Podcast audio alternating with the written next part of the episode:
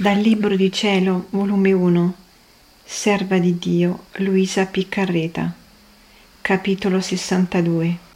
Alla presenza della Santissima Trinità e di tutta la corte celeste rinnovò lo sposalizio.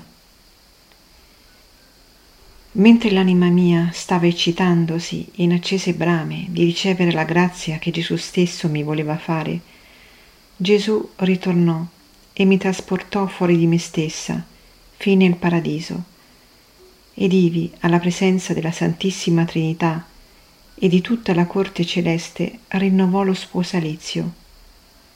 Gesù mise fuori l'anello frigiato con tre pietre preziose, bianca, rossa e verde, e lo consegnò al Padre, che lo benedisse e di nuovo lo restituì al Figlio.